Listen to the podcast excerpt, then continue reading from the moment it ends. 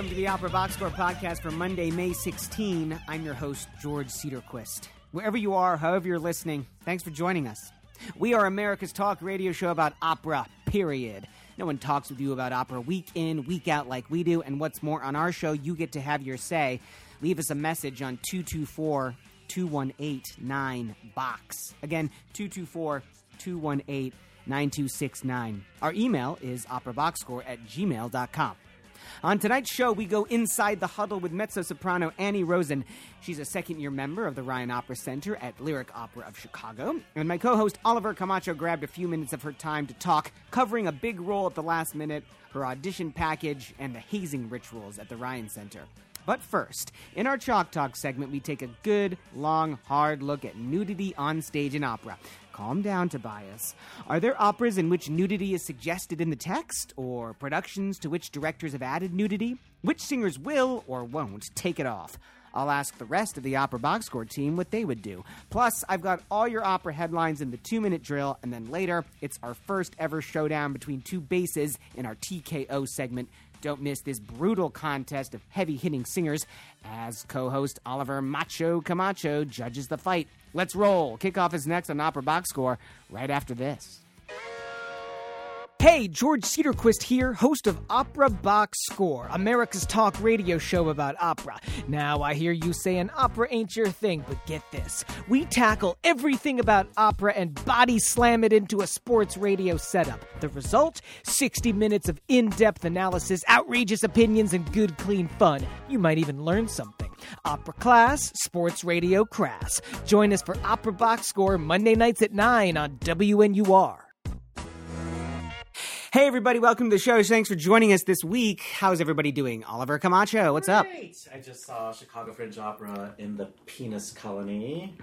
And It's the weenus. Yeah. um. That good. Yeah. I think his mouth was full. Tobias Wright, what's up? Uh, not much. Just living the dream. I'm going to go see The King and I tomorrow at the Lyric Opera of I saw- Chicago. It's very good. Yeah? Mm-hmm. So I'm excited. I'm Yeah. going on a Lots of date. occasions. You were going on a date? Yeah. Wait, wait, wait, wait, wait. Wait, Well, We'll that's talk a about first. I have something on my calendar. How could you be going on a date? Giovanna Jacques, how are you? I'm great. Very happy to be here. Good. and you're going to see King and I tomorrow, right? No, I've already seen it. You- oh. Which is what I literally This got just a- No. I'm saying, but With my date. date Oh, oh, oh, oh, no. guess But- we, Alas. through the process of elimination, Correct. maybe it's Dory. It's not me. I you couldn't pay me to see The King and I. Or So to go on a date with me. we're gonna get Ready to a go on a date with you? yes.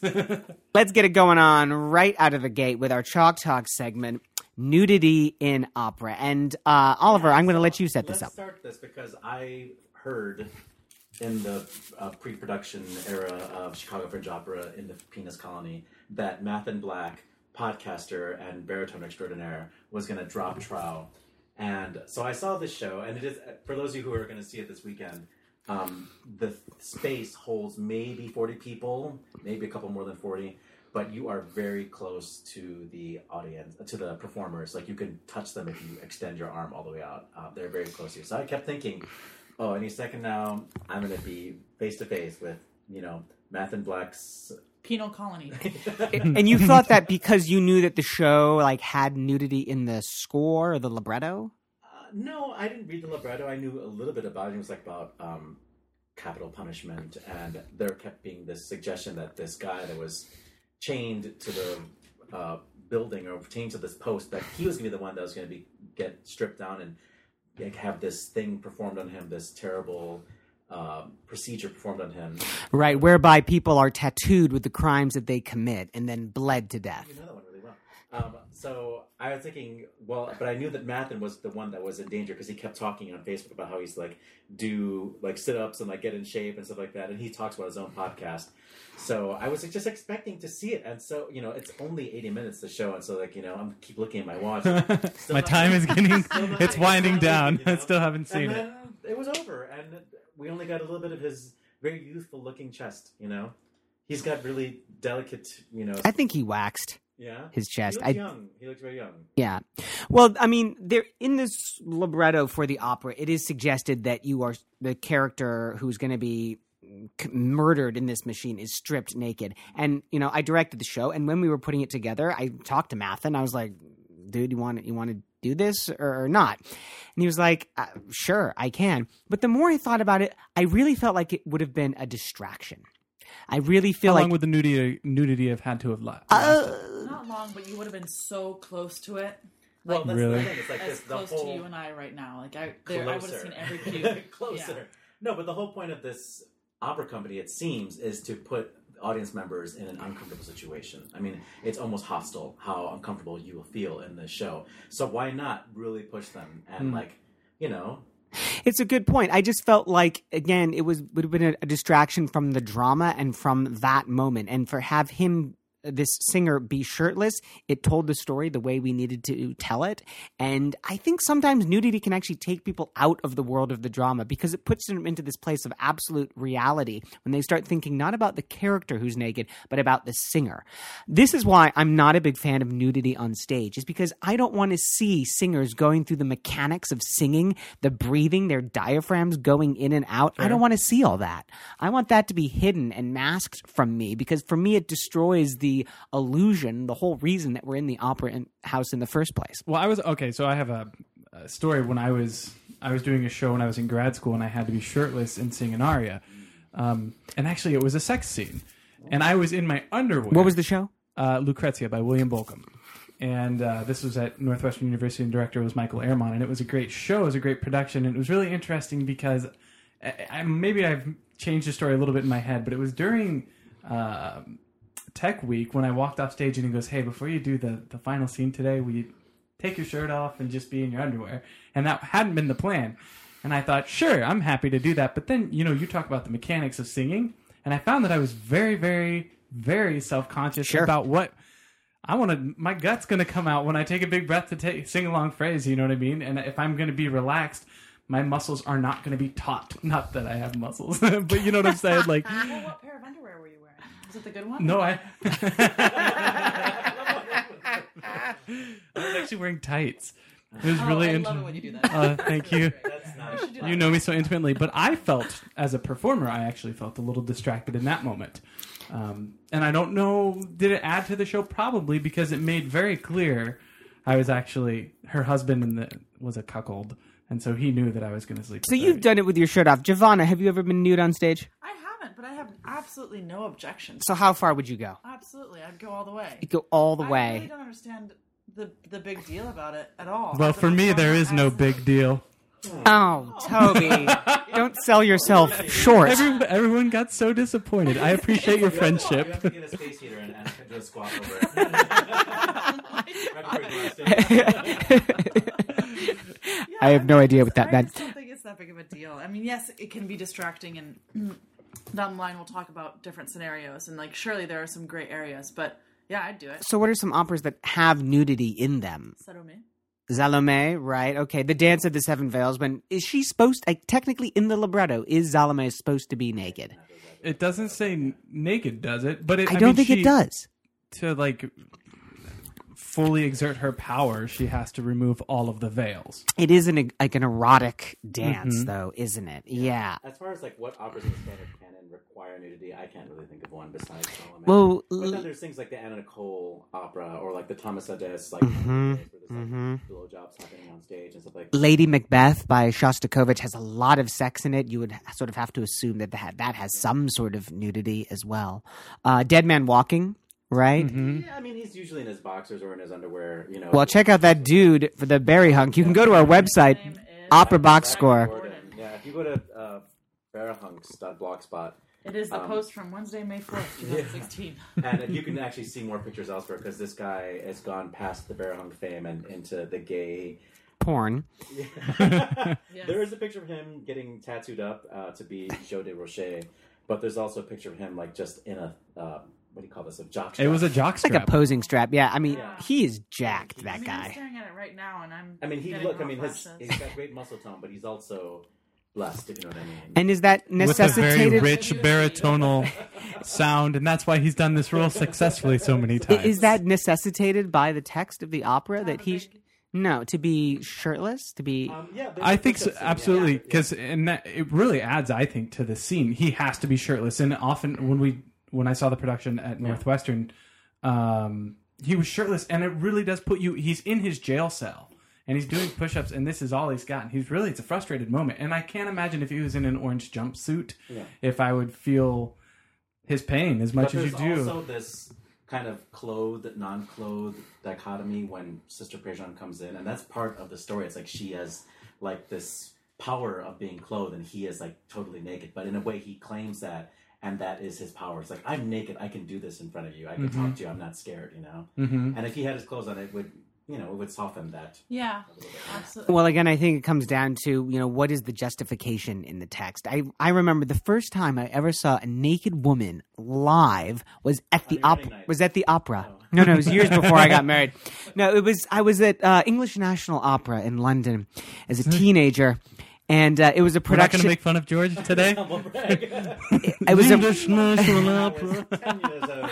I was I was 14, but it was this production of Zimmermann's Die Soldaten, where there's this scene where there's these all these prostitutes running around, and apparently, so I understood, is that they just got a whole bunch of like strippers to be extras in this in this opera, and it paid. and it totally blew my mind. But it was justified by the text. Here I am Mm-hmm. years later, and I realized like why it why it made sense. You know, so for me, I think as a director, that's what it comes down to. Doesn't make sense. Does it? Does it make sense? Yeah, and that goes So against not a- Oliver's argument because because Oliver was like wanting the the full Monty the from thing, like, there are some but shows that I probably would have less interest in seeing, but because I hear that good-looking baritone or good-looking tenor named Tobias is gonna be semi-nude or nude, that might me make me think, okay, well, I can go to this tonight.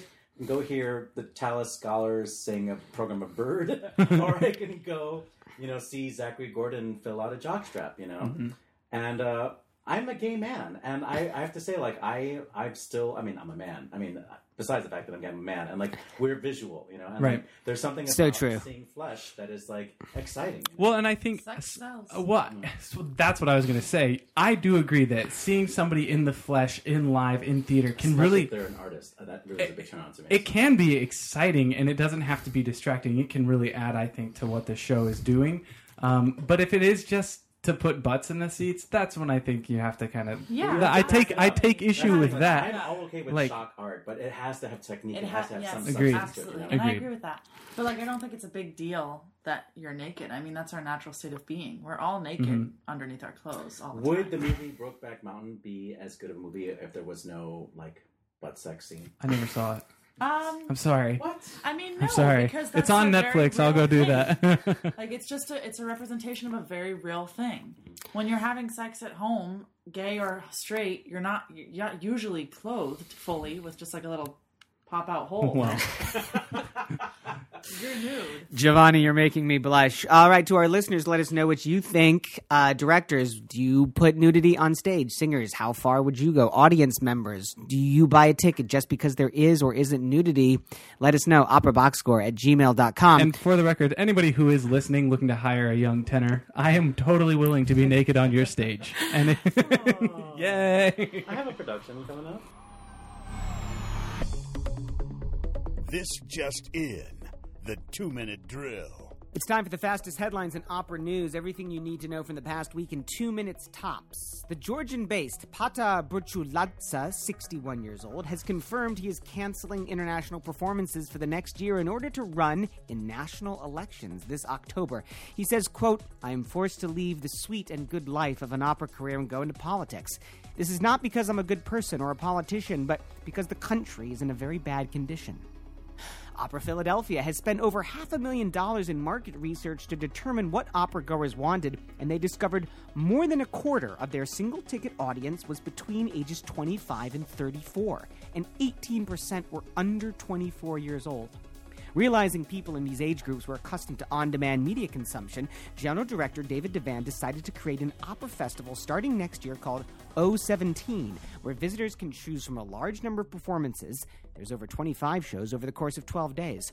Quote, We had to change the way we packaged opera and how we presented information, Devan said. Opera is actually a growth market if we move with the market. Performing arts organizations haven't moved with it. Customers want more variety. Pittsburgh Opera has announced the world premiere of Summer King, the Josh Gibson story, to open in April 2017. Gibson was a star player in the American Negro Baseball League in the 1930s and 40s. Quote, both sports and arts have been a cornerstone of Pittsburgh for so many years, said General Director Christopher Hahn. It's a source of civic pride. San Francisco Opera is handing out free seats to its dress rehearsal of Calixto Bieito's production of Bizet's Carmen. You just have to tweet during the show, or as they say, quote, we want your authentic opinions and thoughts and perhaps even a scene by scene recap of the onstage action. In other words, we'll give you an opera ticket in exchange for your stellar social media skills. That's the two minute drill. All right, guys, so there you go, two minute drill. Let's go oldest, youngest here. Uh, but Oliver's taking a pass, it looks like. I'm focusing. So. All right. Yeah. I'll go first. Oh, sorry, you didn't say anything. I think it's really cool that both Opera Philadelphia and San Francisco Opera are using kind of these new marketing ideas to package and present um, their new works. And I, I love the idea of O17. I also really like the idea of the tweeting play by play. I mean, that's how a lot of the big shows on TV get a lot of um, Yeah. exposition and expo- expo- But what do we, is what I meant what say. do we expect? I mean, I agree. With, I think keep trying, see what sticks. Yeah, exactly. But what is the expectation that somebody's going to be in the theater? They're watching whatever Carmen, and they're tweeting as they're watching it. Who's following them? Well, they're friends. I mean, it's just like a, I think it's just a branching out kind of thing. And then if let's say Shelby, who's like the really cool kid in high school, Mm-hmm. is going to see Carmen and she's tweeting it, oh, I want to see it too because I want to be cool, and then they end up liking it. I get you. But I mean, yeah, that goes fast. If you've got a, you know fifteen hundred people in the audience tweeting, and each one of those kids has five hundred followers, I Yeah, mean, but, but I guess the expectation then is that there are available tickets, which I, I assume there are because it's opera, you know. Yeah. and that people will buy a ticket after they see something being posted on. Well, if it's you know? kids, a lot of the time they can ask their parents. I think the live tweeting thing is totally lame. Like, do it in an intermission or something like that. But like during the show, sorry, you should be watching, especially if it's a production by Calixto Bieito, one of my heroes. Tobias, what's your take on So- the two minute drill? uh, I had not heard the Josh Gibson story, and I What actually, about the Josh Groban story? if I could have that man's career, I'd be gone so fast. anyway, Josh Gibson, one of my favorite books growing up was um, an autobiography by Satchel Paige, and he was a famous pitcher in the Negro Leagues, and he pitched into his 60s, and the legends are hilarious if you read them, and whether or not they're true doesn't matter because he was Satchel Paige, and he's so ingrained in the history of the African American uh, culture in the United States, and Josh Gibson is in there as well. And I had no idea they were making an opera. That when I, when you said that, I looked at Giovanna. It gave me goosebumps. Yeah, And I thought that was really cool. Sweet Um, so I'll be really excited to see that. Also, the What a pity, though, that Pittsburgh is such a lame place, and that like people in Pittsburgh they love their sports to You're a negative Nelly today. I, right? no, it's I- just it just happened to line up. No, let me let me let me finish this. Here's the thing about Pittsburgh is that people love their sports so much. It's not endearing. It's really annoying, actually. Like they talk about nothing else. You know, women will go to parties and they will Steelers wear fan. exactly. Exactly. And women will wear like sports gear to classy parties. And it is gross and it's disgusting and it has to stop. Oh I actually know some people. 'cause But Josh see where there's Gibson and fans, those- like, everywhere. So Thank you, Oliver. no, I didn't say that was bad. I'm just saying I, I know people that are like that. Also, just like the Opera Philadelphia, I got one of the brochures that they sent out. Fantastic. I because I was no, that oh, didn't. But the Josh Oh Gibson thing goodness. really did. And if I get made Once fun of, I just Goosebumps. I give up on everything. Um, no, but as far as like sports goes, because this is like a sports radio show format thing we're going on over here. yes, it is. So I'll say, in defense of people that love sports, I'm not somebody who loves sports, but they get passionate about it. They get like, I love sports. yeah, and go good for them. Like I would wear like my Zachary Gordon T-shirt, you know, everywhere if I could. And I don't have one, but you know. oh, But- okay. yes, you did. no, You- but I mean, like, good for those people who are so passionate about something. Be passionate about something in life, and I have no problem with a sports being that thing. Unless they're drunk on the red line and they're Cubs fans.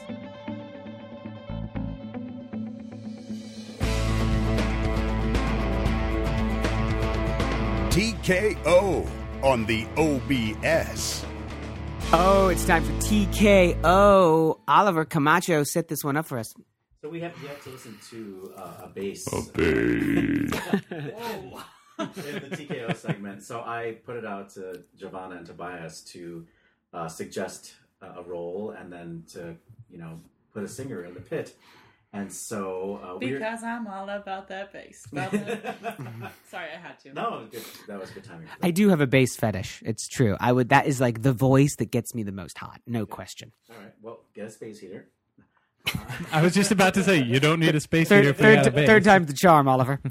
Um, so I was thinking about what are the good like you know bass roles like where is a bass really prominently featured in an opera and Faust came to mind because it really is maybe the best bass role in the entire canon. It's a very plum role. It's the villain. Lots of different styles of singing. You get to be evil. You get to be sexy.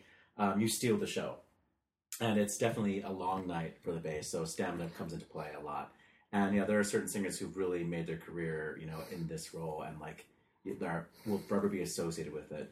So, starting with Giovanna, who did you choose? I chose René Pape. Pape. Great, René Pape. So, what is the appeal of René Pape for Um, you? he is giant. He's like a hulkish man. Yeah, So were we in an actual steel cage death match? yeah. He, he would. He would jack So, everybody. Are we going back to that? No, I'm just saying. No, I'm no. Just saying, I'm just. I forget exactly Say. when René Pape came onto the scene, but I think that he. Well, really- he. Yeah. I think that like his 2000, early 2000 is when everybody started to know who he was, Yeah. and everybody's paying attention to him. I have to say, I hope we don't lose our FCC license here, but like I hear that he is an alcoholic. Oh. Yeah, and doesn't he smoke It a does not cigar say that. before every show? In case you were But I wondering. mean, but I mean, he had when he was in the early aughts in the late '90s, he had this incredible instrument. It still is incredible. Yeah. But he's he's tall, he's sort of handsome in that kind of Russian. Yeah, snap. no, he he's is. I think very, he's like, an oddly handsome. Yeah. Yeah. I'm like, oh. Yeah. Oh. Oh. Uh, Yeah. and yeah, there's something about him that's definitely very like magnetic and. Yeah, those eyes, the really clear, the really blue eyes. Uh, and the voice is beautiful. Let's Yes, put it, put it absolutely. out there. So All right. who's- What- who's gonna win? What about you, Tobias? I chose fellow Kansan Ooh, Samuel Ramey. Hmm? Okay, so Samuel Ramey is one of the singers who is most identified Right. with singing this role in the past 20 years, and I think he's yet to be dethroned. Uh, maybe René Pape would be the next person who is singing this role a lot, but there aren't really that many bases with the career that Samuel Ramey has. He probably There's was like several the decades. most, the most that- recent famous bass. I mean, you can go back to like Norman Treigle and like George London and people like that. But um, as far as you know, who can name a bass? Samuel Ramey is probably the person. So these guys are both bruisers. What's and we have the excerpt that we're like, singing five, from. Seven, or it's like he's not He's- a very tall guy. Oh, he's not. He's But he's actually, very good looking. you know, when I met him, it was 2000, yeah, he had grown. 2012. No, he's he's an, he's older now, but it's Yeah, kind of like interesting. sixties now or something like that, or in his fifties. He, it could be older than that, but he he's not. I don't know. He he was slight, I will say, because I I guess I expected him to be six five, and he's still slender and very graceful, and still He actually. probably was a buck fifty. I heard him sing in Turandot 2012, Yeah. and he actually still my sounded really great. Okay, so um, actually, So he I- can still sing, as I I guess like what I'm getting a at. and I have to say, like Sammy Ramey did a master class for my fledgling opera company, and he's a super nice guy. Mm-hmm.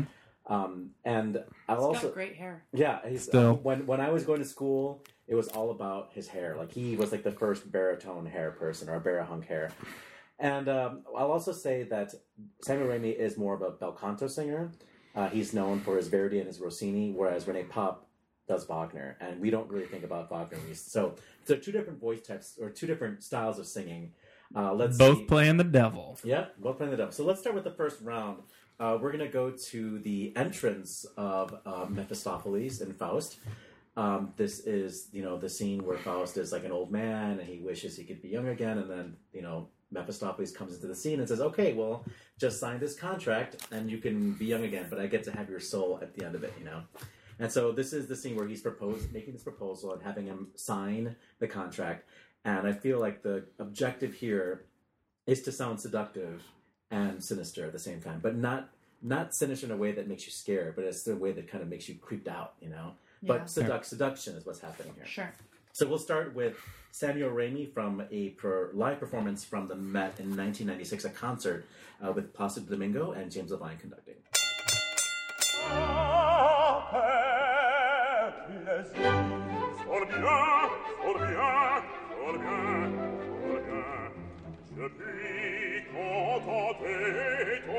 aprir.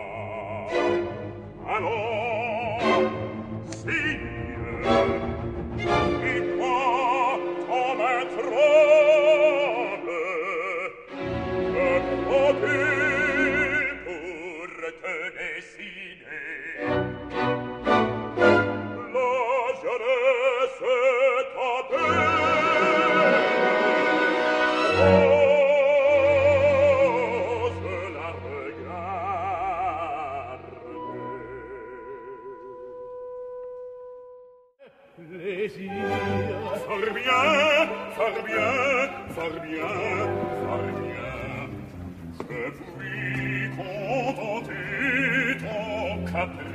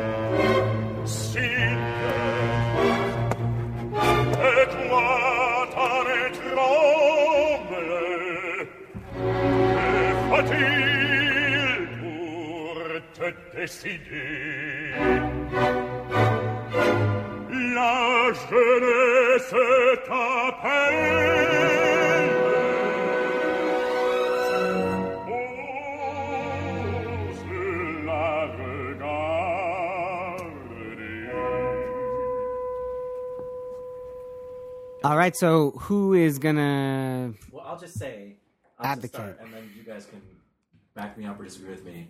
I feel like already it's becoming clear that Samuel Ramey is about beauty of tone, and um, René Pape is more about expression. Not that Samuel Ramey isn't expressive, but René Pape is. He going- uses less affect to deliver the Yeah. sound of the Samuel character. Samuel Ramey is singing bel canto, and you hear the consistency of vowel shape and the consistency of vibrato, which is impressive that he can do that at, in such a wide tessitura. But uh, René Pape is going for more words and is going for more tone quality, Mm. more different tone timbres. So before Giovanna and I start to fight this out, George, as just a listener and someone who's not a singer and someone who directs operas but really doesn't like singers, what did you think? I, well, let me say, I love singers. They're fantastic. Not what you said when the mics were off. Uh, I mean, to me, René Pape, like, I'm, I really understand what he's saying there through that use of diction and language. And the musicality of it all is kind of a wash for me, to be honest. So I would always gravitate towards someone where I can really get the words and really get the meanings of the words, which, which is what um, René Pape is doing in that recording. I would like to say that when I heard Samuel come on, I was like, "Oh, it sounds like a father, like a sweet old dad is coming on." You know, like he's he's got a beautiful voice and he's coming on. But when René came on, it was like, "Oh, this is the devil. Mm-hmm. I'm gonna die." well, and so that's why actually in this round I would take Samuel Ramey um, as the winner because it's not yet totally clear how much deceit is taking place. That comes Yeah, later. So he's know- you in this moment it he has to take Faust and kind of convince him that, bro, I got a pretty good deal right here. so you should like you should trust me, You man. make, you make a strong You argument, uh, Toby, but I'm going to give the slight edge to René Pape in this round. Sorry, my man. I love Sam Ramey. Mr. Ramey, if you're listening to this, you're my brother from another mother, but uh, René Pape, got you on this one. Right on. We on. have another round. Two more to go. The next round is the famous drinking song, uh, Le Beau d'Or. Le Veau d'Or. Le Vaudor. And like many drinking songs, it's about, you know, you know, vaulting high notes and singing athletically and sounding virile and trying to rouse up a crowd. So this is almost like the Fin ch'han dal vino of this of this show, or like the Brindisi of the show. It's just about great vocalism and exciting vocalism. So we'll start this time uh, with the uh, René Pape recording. I have to say that the René Pape from the last clip was his uh, full performance, which is available on the YouTubes. Uh, the 2008 performance from the Orange Festival with Michel Plasson uh, conducting and Roberto Alagna as Faust. But we will now hear um, René Pape's 2001 Richard Tucker Gal- Gala performance, followed by Samuel Ramey from a complete performance in, oh, excuse me, a concert performance in 2000 under Julius Rudel.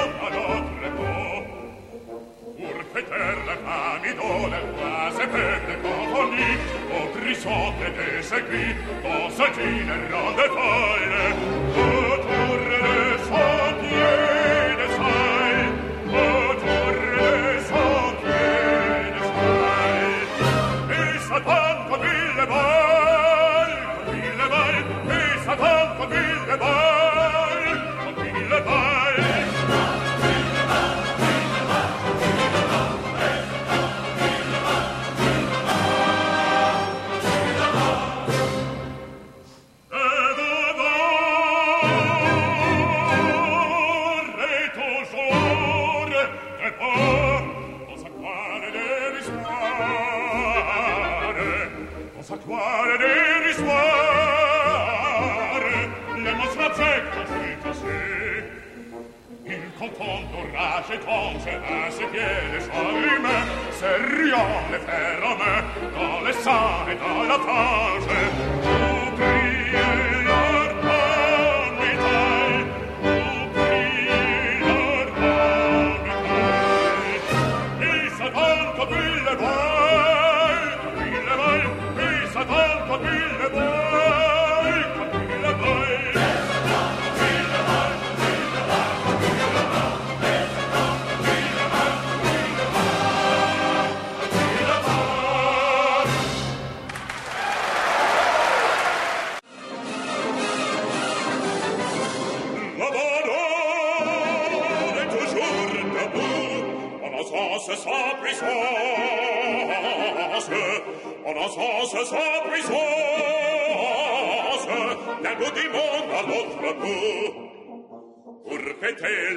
jamais dont le roi ce peuple tant entendu, au prix sombre des écrits, dans sa tine ronde folle, autour de son pied d'échelle, autour de son pied d'échelle. Et cet homme conduit la vol, conduit la vol, et cet homme conduit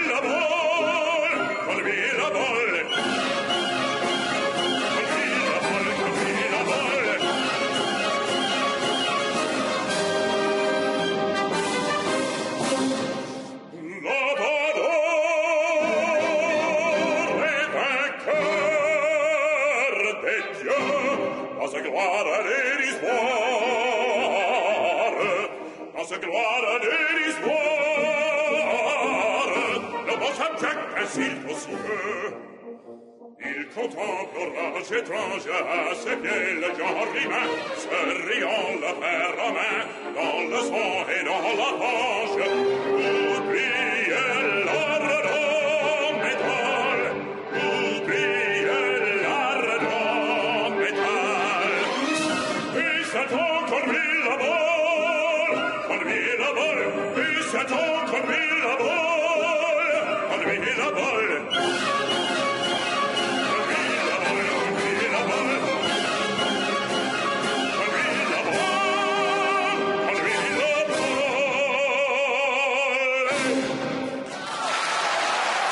That was intense to listen to to. What I just said, um, that was not a complete performance of the opera. That was Samuel Ramey's concert that he called like a night with the devil, which he did uh, touring. He Yeah. toured that concert with Julius Rudel, and he sang selections from Mephistopheles. And Well, that's a bit of a tacky name, but nevertheless, I that like it. but that was No. 2000 When each- Dreadful. when- on the twilight of his career. and Right. I was. amazing, He so. still sounded amazing. I- When each one of the clips ended, I was like, like that's Yeah, I not mean- easy. So for if you know, we have two singers here, bass, baritones. Yeah. That's high. Yeah. Everything, uh, every part of that is extremely Yeah. high. Um, The Very trumpet sounds, the trumpet shall sound. You got nothing on this. Yeah. Um, so, I mean, I'll just put it out there that um, Sam Ramey, as I said at the beginning of this, uh, is known for his technique, for his amazing bel canto technique. And when you have something that is this virtuosic, you do have to rely on the technique. well, and that's what I was gonna say. That when René had his ornaments, they sounded so forced. And if you're gonna be coercing people, you gotta it's gotta sound legit. It has to sound like it was meant to be that way. And when you hear Ramey sing this, it his technique allowed him to sound free when he was doing some of the ornaments that happened there. And I Javon, did you have That's any awesome. argument? No, I feel like the fact that his ornaments weren't as maybe natural were because he was planning. He was trying hard to get these people to, to go with him. So at, Uh. at, at the Leader Studio, we drink all the time and sing at the same time. And I know what it's like when you like just drank a glass of wine and you're trying to get through a song. And Yeah. You, and you run out of steam. You're like in the last. It's like, oh fuck, I should have not had that glass of wine because I cannot finish this damn thing. And I felt that René Pape, his voice was starting to dry out. Like he was losing. bit. He was Well, and- the edge there. He was losing the technique. and I heard him lose the. Uh, he wasn't. It didn't sound like he could close any of his vowels when he Yeah. went to cover, The- the and tone- so it sounded was- wide open. yeah. And to me, I was like, "Bro, I hope you make it." Which obviously he's going to make it. And here I am behind a mic in Chicago doing a podcast. But Sam Ramey Don't had sell con- yourself short. Yeah, right?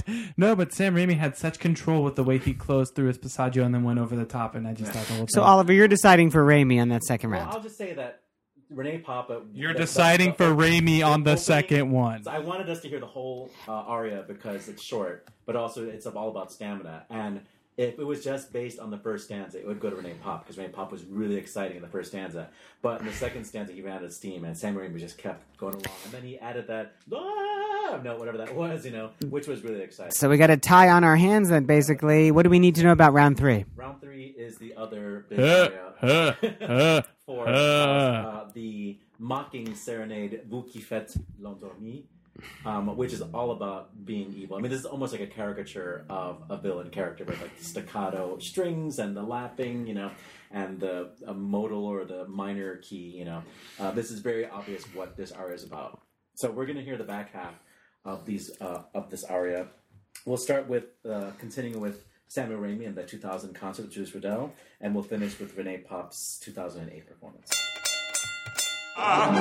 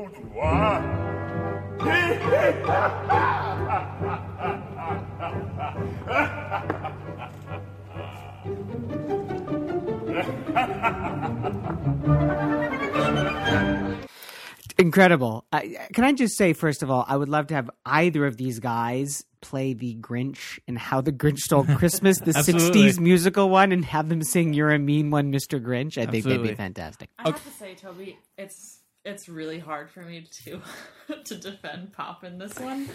But he was a lot more natural in his laughing. Okay, it well, was less like, you know what? "Pop, pop, Bravo pop, to you for trying to defend him.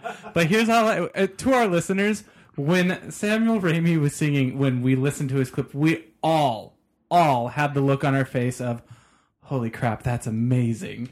And I, you cannot deny it. He was so crisp. It was, it was hilarious how awesome it was. We all had these tiny little giggles on our It was diabolical. Those It laughs was were really, truly diabolical. And it's clear that here, uh, here's what I have to say.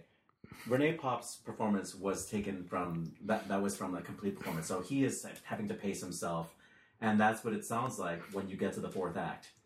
Sammy Ramey was in a concert stage. Now, granted, all the focus on on one artist when you're in a concert. I but think arguably a concert, can, and I'm this is a debate for another day, but doing an entire concert can be more yeah, we don't know difficult exactly than where sing. in the program that that, that I think fell. you're grappling at straws. But here's Okay, I may be, but that recording that we just listened Yeah. to, definitively Okay, so Samuel you go- Ramey. I tried to make this a fair a fair fight by playing only live performances, but you can go to both Mm-hmm. of their studio recordings.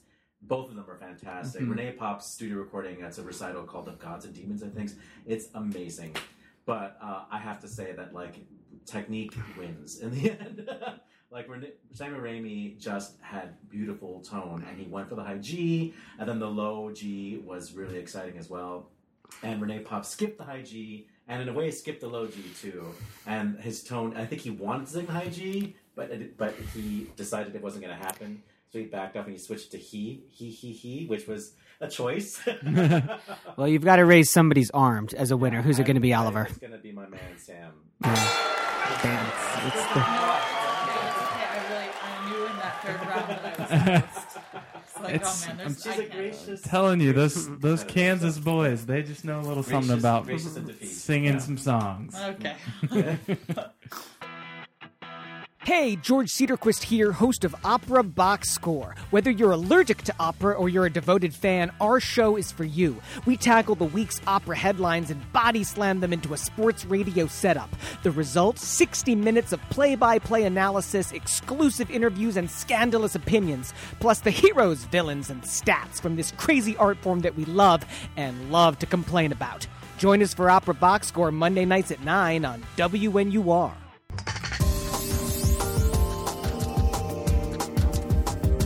You're listening to Opera Box Score with George Cedarquist, Oliver Camacho, Tobias Wright, and Giovanna Jacques. Time now for the In the Huddle segment. Oliver, you did this interview with Annie Rosen. Set it up for us. Yeah, so I, if you listen to um, a couple episodes ago uh, when the Lyric had their Rising Stars concert, I was really moved by the performance of mezzo soprano Annie Rosen in her selection, um, the scene between Blanche and the Chevalier uh, from Dialogues of the Carmelites. And I had probably heard her before, maybe heard her on the radio or seen her at one of those other concerts, but I didn't really know who she was. And then I saw this thing. I was like, "Who is this person?" I had to find out who she was and what she was all about. And I happened to bump into her at Eataly, of all places, last week. The restaurant. The restaurant, grocery store, whatever you want to call it.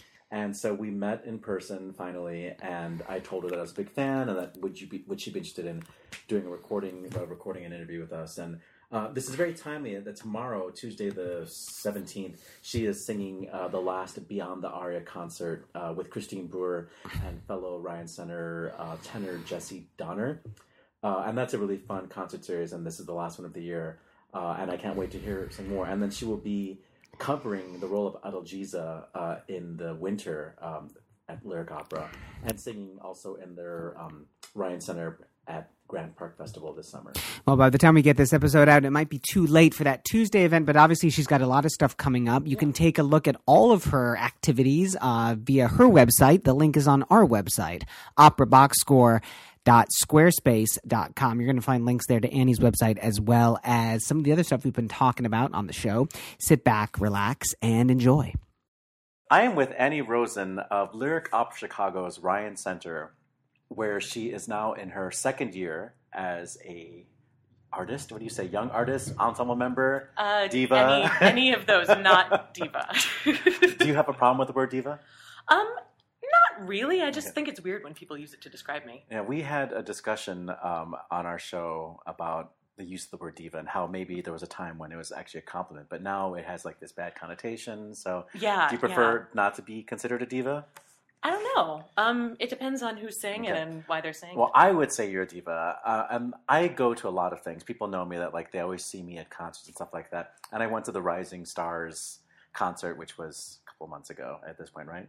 Yeah. yeah. Yeah. And everybody was very good but all of a sudden like the level went up like to a different category in this Poulenc thing you did what was that like to, to be a part of I mean, you must have felt something because the audience went crazy for it and they're generally a very polite audience at the lyric and they they applaud when they're supposed to but there was something very you know spontaneous uh, in the audience that and after you sang this scene from dialogues of the carmelites and uh, they they really got it. I don't expect Chicago audiences to get you know new music. Not that Poulenc is that new, but you know it's new for them. You know, how did you feel about that? I I get so excited when people love music I love. It was really it was really cool. I mean, that scene like that scene of that Mm. opera and that opera in general is probably some of the music I'm the most passionate about in the world. Mhm. So to hear other people respond to that, that made me feel like, wow, maybe I was really able to channel the the stuff that's in the music already. That's right there. What? How did you prepare for that physically? Like the, I know Matthew Ozawa staged you. Did you you know collaborate with him, or did he really direct you? Like every do this, do this, do this. You know, It I- was for sure a collaboration. Okay. Yeah, he he's great. I mean, he was he brought all of his own ideas and he wanted to hear our ideas as well. That combination is awesome when Mm-hmm. Yeah. it's like both of those things, you know. So, yeah, I mean, physically there wasn't a ton going on in the scene Mm. because it you know, it's a dialogue, it's a conversation. But where he was really super helpful with us Mm. was kind of teasing out the like the inner emotional things going on with them and like particularly with me and Blanche it was it was tricky to balance how much of it was internalized and how much of it she was showing and how that changed on like a giant stage Yeah. of course So um, I was snooping around your website and I saw that you um, understudied Melisande at the CSO. yeah that So- was crazy And you did you had to sing it for the dress rehearsal or something like that? That she didn't show up, or was she sick, or So they had a cancellation, I guess, a week before the show was supposed to happen, Mm-hmm. and then they found a replacement. But she was, I think she was Finnish, maybe, and or Swedish. She wasn't able to get a visa in time to show up for the rehearsals. okay, So it was this like weird random coincidence where I didn't know the role, but like a couple days earlier, I told my bosses that it was one of my dream roles. And then the CSO called the lyric and they called me saying, Hey, do you want to learn Melisande in six days? And I said, Of course I do. that's a huge, huge thing. So now you know it. So now you've sort of done it. Oh, yeah, totally. yes. So what is your? I mean, I, I also don't understand necessarily what your voice type is. Um, Yeah. You, I mean, I, would you think? Would you say you're a Zwischenfach or? Um, Are you because Blanche isn't necessarily a, a mezzo role? True. My my stock answer for this is well, Isabel Leonard did Mm-hmm. it, Frederica von Stade did it, Maria Ewing did it, and of course they're all mezzos who also do some soprano-y stuff. Yeah. Um, I'm I know I'm not a soprano. I'm just not. Okay. I'm just not. It doesn't like it just doesn't it doesn't work that way. It doesn't work like that. But a lot of this sort of like ambiguous French repertoire. yeah. That like I mean, Charlotte and stuff like that. exactly yeah, Yeah. these things that were sung by by women of all voice types Yeah. like that that feels usually like a natural fit for me Okay. But I'm also confused as to where you want to live because I noticed you have some Baroque roles in your repertoire and that you seem to be interested in new music, yes but then you're singing or you're covering Adalgisa, you know, in the fall. And I don't know if that's your choice or if that's like your management decided that for you or that's, you know, Lyric decided that for you. I, it's confusing. It really is confusing. So- yeah well lyric gives us the assignments Mm-hmm. but i'm i'm totally 100% thrilled to be doing it i'm so Yeah. excited um in terms of baroque new music versus standard repertoire i think a lot of singers will choose to specialize in baroque and contemporary but i i want i want it all i want to do everything But do you feel like you have to choose a lane before like you get out of or when you get out of Ryan Center so that people know what to do with you? I'm hoping not. I'm hoping that when people hear me, it sort of makes sense, but I know that it's like what I have to offer is weird. And Mhm. I'm weird. Mhm. And I know that. And like sometimes embrace like, it. totally Yeah. yeah. i mean sometimes you meet somebody who really gets it and Mhm. that's awesome but it's true that like in auditions for example i i used to offer a blanche excerpt and now Mm. i don't because it's just it's just confusing Okay, so we probably have a lot of mezzos who are in the same boat as you. Die to know what is on your audition package. so right now like contrary to everything i just said right now i start with cendrillon which Okay. is another of course The, the prince or or Cendrillon? with cendrillon herself Okay, yeah okay. enfin je suis ici with like Okay. dumb staccato high c's that make me want to die Um, so right now it's that. Uh-huh. Um, basically, if like right now, like this minute, I feel like if I could only offer like 19th century French rep, Mhm. I'd be the happiest person ever. But I can't. Um, so Mozart wise, it's been Cherubino, but I think I'll probably switch that out. to Sesto? Maybe. Okay. Yeah. Yeah, I hear Sesto in your voice. so- I'd love to do that. I just like haven't done it for some reason. Then I offer Crude furie from Serse. All all mezzos listening know what it is and how awesome it is. okay. Is it one of those coloratura craziness? Yeah, it's Okay. um it was on I think it was on one of Joyce's recent CDs. Okay. That was when I heard it anyway. I was like, this is amazing and now I think everybody felt that way. Does it have a big violin part in it or a violin's part in it? Because I always find that those fast things are terrible to hand to an accompanist because they don't know what to do with it. Oh, it sucks. Yeah, Yeah. I feel I feel terrible for whomever I give it to. um, but people people do it well. I mean, these accompanists are so very good at their jobs. Okay, so you have a Handel, you have a Mozart, you have your Massenet. Yes, and um, What's your English thing? Doctor Atomic? Oh yeah, you did that at Santa Fe or something like that. yeah, we did. We did a big chunk of it Okay, for opera scenes my second year. okay. That leaves one more, right? On the in the five package. Yeah, that's sort of like the rotating slot that I'm not totally sure what to do with right now. Okay, so would you consider your Handel your bel canto thing?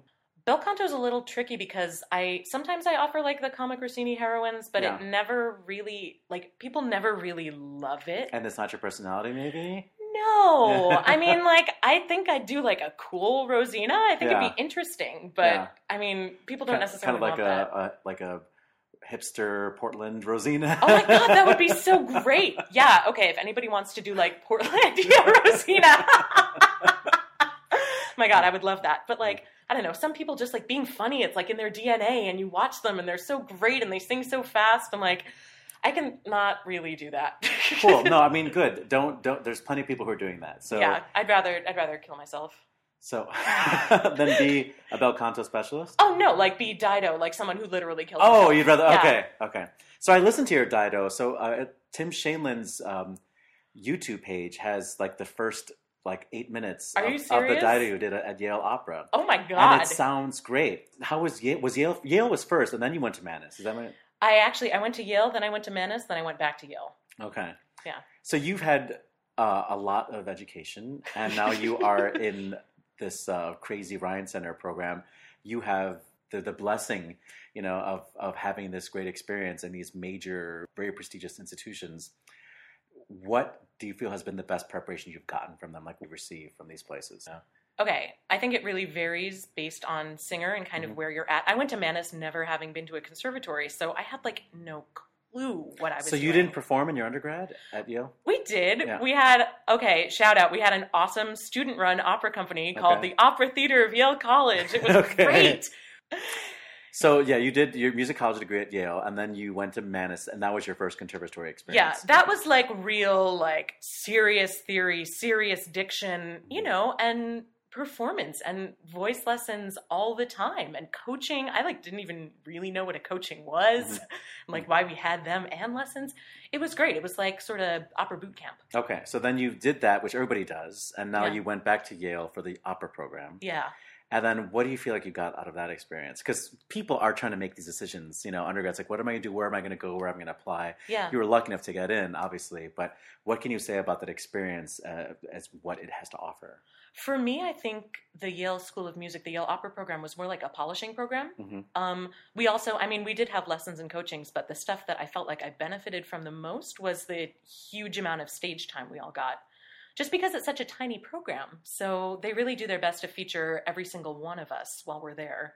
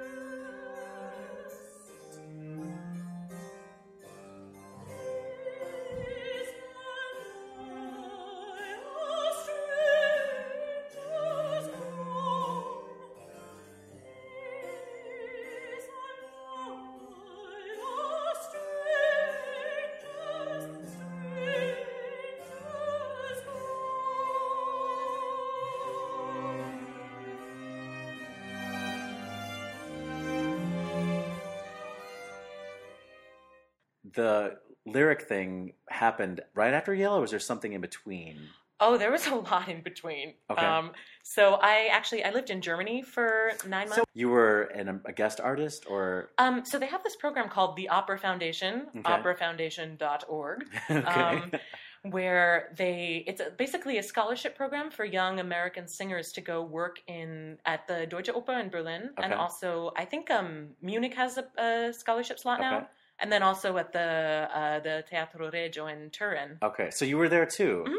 Did you do the Munich one as well? No. Okay, no. so you did Berlin and Torino. Yeah, I was in Berlin for nine months and Torino for one month. It's a Yeah. great way to get your foot in the door over there. Yeah. If anything made me who I am, Mm. it was probably that. That's not really a good way of putting it. You could. I understand. That. It was a formative experience. It was a formative experience. How was Yes. your German before you went?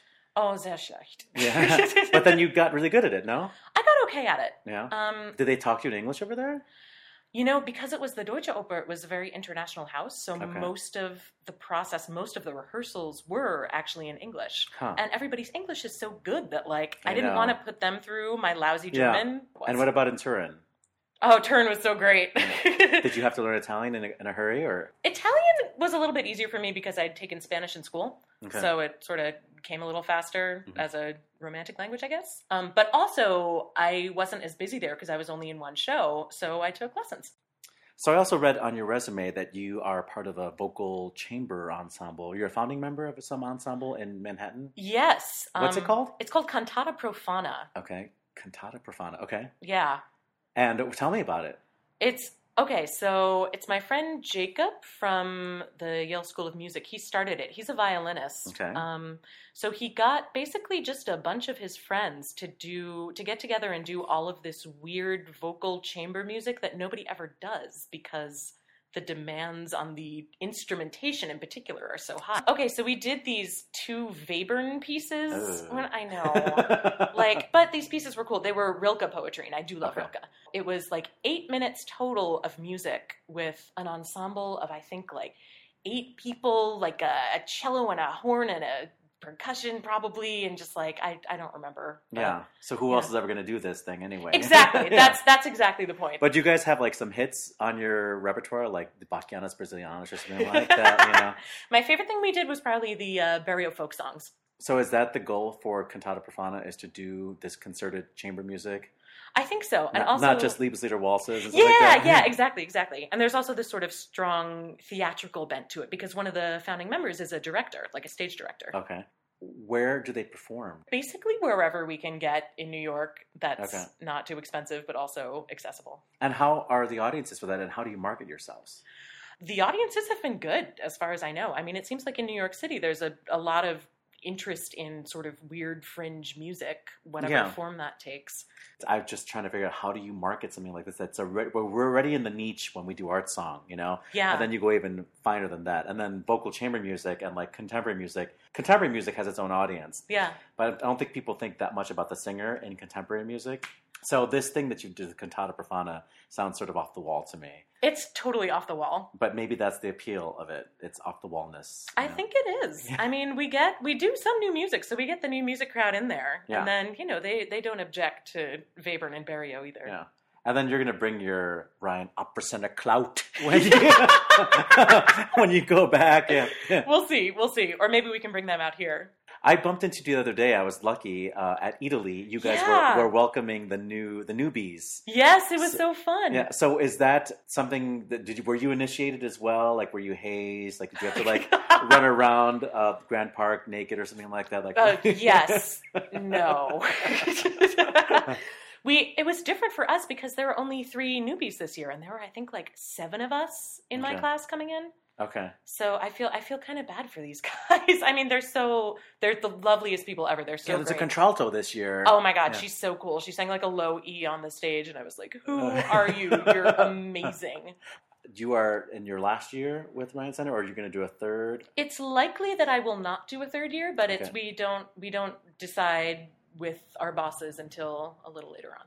And coming up, you have, well, by the time this goes up, it'll be too late, but uh, on Tuesday, you are singing uh, one of the Beyond the Aria concerts, which is a really fun event. I don't know if you've been to one of them, but Yeah, yeah. they're awesome uh, with Christine Brewer and Jesse Donner. Yeah, Jesse Okay. Donner. Favorite thing on the program that I'm singing is a it's a Thomas Adès piece called Life Story Okay. that I actually premiered. I mean, I didn't premiere the piece, but Yeah. I premiered it for myself. Okay. With I did it for the first time with Cantata Profana Oh. in New York. Okay. Um, it's so great. It's for voice and piano. It's like off the wall jazzy insanity with a Tennessee Williams text Okay. about anonymous sex and then Hmm. dying. It's great. Nice. Yeah. Do you have an aria on this thing? Uh, no, no opera. Oh wow. Yeah. Okay. It's beyond the aria. it's so far beyond the aria. and then um, this summer, are you in Chicago? Are you? yeah, yeah. Oh, you are in the uh, Ryan Center at Grant Park. True. Yeah, and yes. they just announced the cast like two weeks ago or something like. Yeah, we're doing. They're doing a big chunk of the opera of Mice, Mice and Men. Men, yeah. yeah. And I'm not. I don't even think there's a mezzo in that show. Yeah. Um, But then there's an, they're doing another thing besides of Mice and Men, which you are in, aren't you? yes. Um, they're doing two. They're premiering orchestrations of a couple Nico Muhly songs that I'm Oh, going to okay. sing. Oh wow, Yeah. that's awesome. Is Nico Muhly coming? I don't know. I hope so. God, he's so adorable. All right, and then we ha- then Norma is early in the season, isn't it? So it's. I think what January, February. Yeah. so we can look forward to seeing you in Norma if Elizabeth DeShong has a sore throat or something like that. Heaven forbid. Do you have any assignments that are actually uh, on the, you know, on the calendar? for- Yeah. Um, so I'm one of the Rhine maidens in Ah, Rheingold. yes. Okay. Yeah. I am uh, Ascanio, uh, Aeneas' son in Les Troyens. That's weird. Okay. One of- oh, yeah, of course, second lady in Magic Flute. Oh wow. Okay. Yeah. Who are the other ladies in the lady cast? Uh, two of the newbies. Oh, Anne really? Toomey is first lady, and then the contralto, Lauren Decker, is oh wow. third lady. Okay, great. Yeah. Well, thank you so much, Annie Rosen, and it's been great to talk to you and Totally. for welcoming me into your apartment. And I can't wait to hear you on Tuesday and Beyond the Aria. Good call, bad call on Opera Box Score. All right, time to wrap this show up with good call, bad call. Giovanna Jacques, what has been a good or a bad call in your past week in opera? Yeah, I'm gonna have a little bit of shameless moment here. Um, Chicago Fringe Opera just got reviewed by the Tribune today, which is a very, very good call. And it was he he is not one to come to small performances, and he came and had some nice things to say, and I very much appreciate that. Let's say there are 10 chamber opera companies in Chicago. that are probably maybe one less or one more than that. But will he review any of those other ones? No. So it It's a definitely, big deal. it definitely put you guys in, or put Chicago Fringe Opera uh, in a category of being on the radar of the Chicago Tribune. Tobias Wright. My good call is that, and I'm, I'm actually really ashamed to admit this, but since I left Sarasota Opera on March 20th, I've yet to attend a performance. Other than I sang a I sang a Bach concert. Other than that, I've not been to a performance.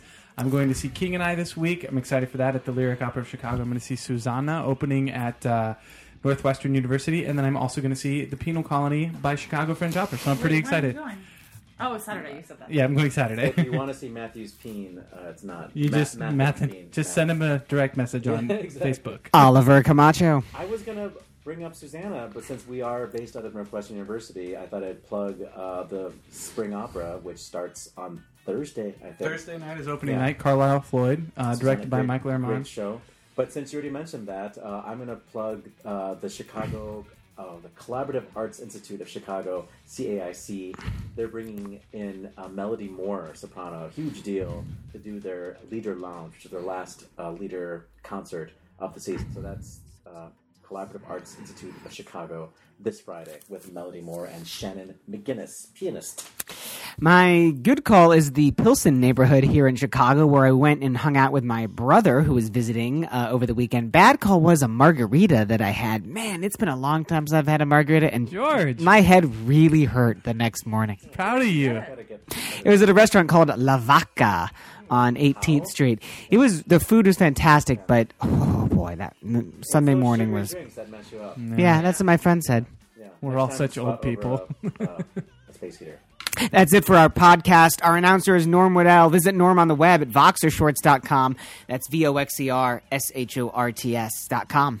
For WNUR, our programming director is Vil Sholnay and the general manager is Maddie Higgins. Our theme song is Vodka Inferno, written and performed by the Diablo Swing Orchestra. You can follow us online on Twitter and on Facebook by searching for Opera Box Score. Be sure to like our Facebook page, and if you know people who would enjoy our show, help us spread the word by sharing our posts. You can also subscribe to our podcast on iTunes, SoundCloud, and Stitcher. And hey, don't just listen to the podcast, be a grown up and leave a comment or a review. We are live in studio on Monday, May 23rd on WNUR 89.3 FM Chicago, streaming live on WNUR.org slash pop-up. And on next week's show, we'll give you our hot takes on all the winners and losers of the 2016 International Opera Awards. Plus, we've got all your need-to-know headlines and another devilish opera pop quiz. Email us at operaboxscore at gmail.com to play. Oliver Camacho is the creative consultant for our show. I'm George Cedarquist, asking you to continue the conversation about opera when you've got on your best underwear.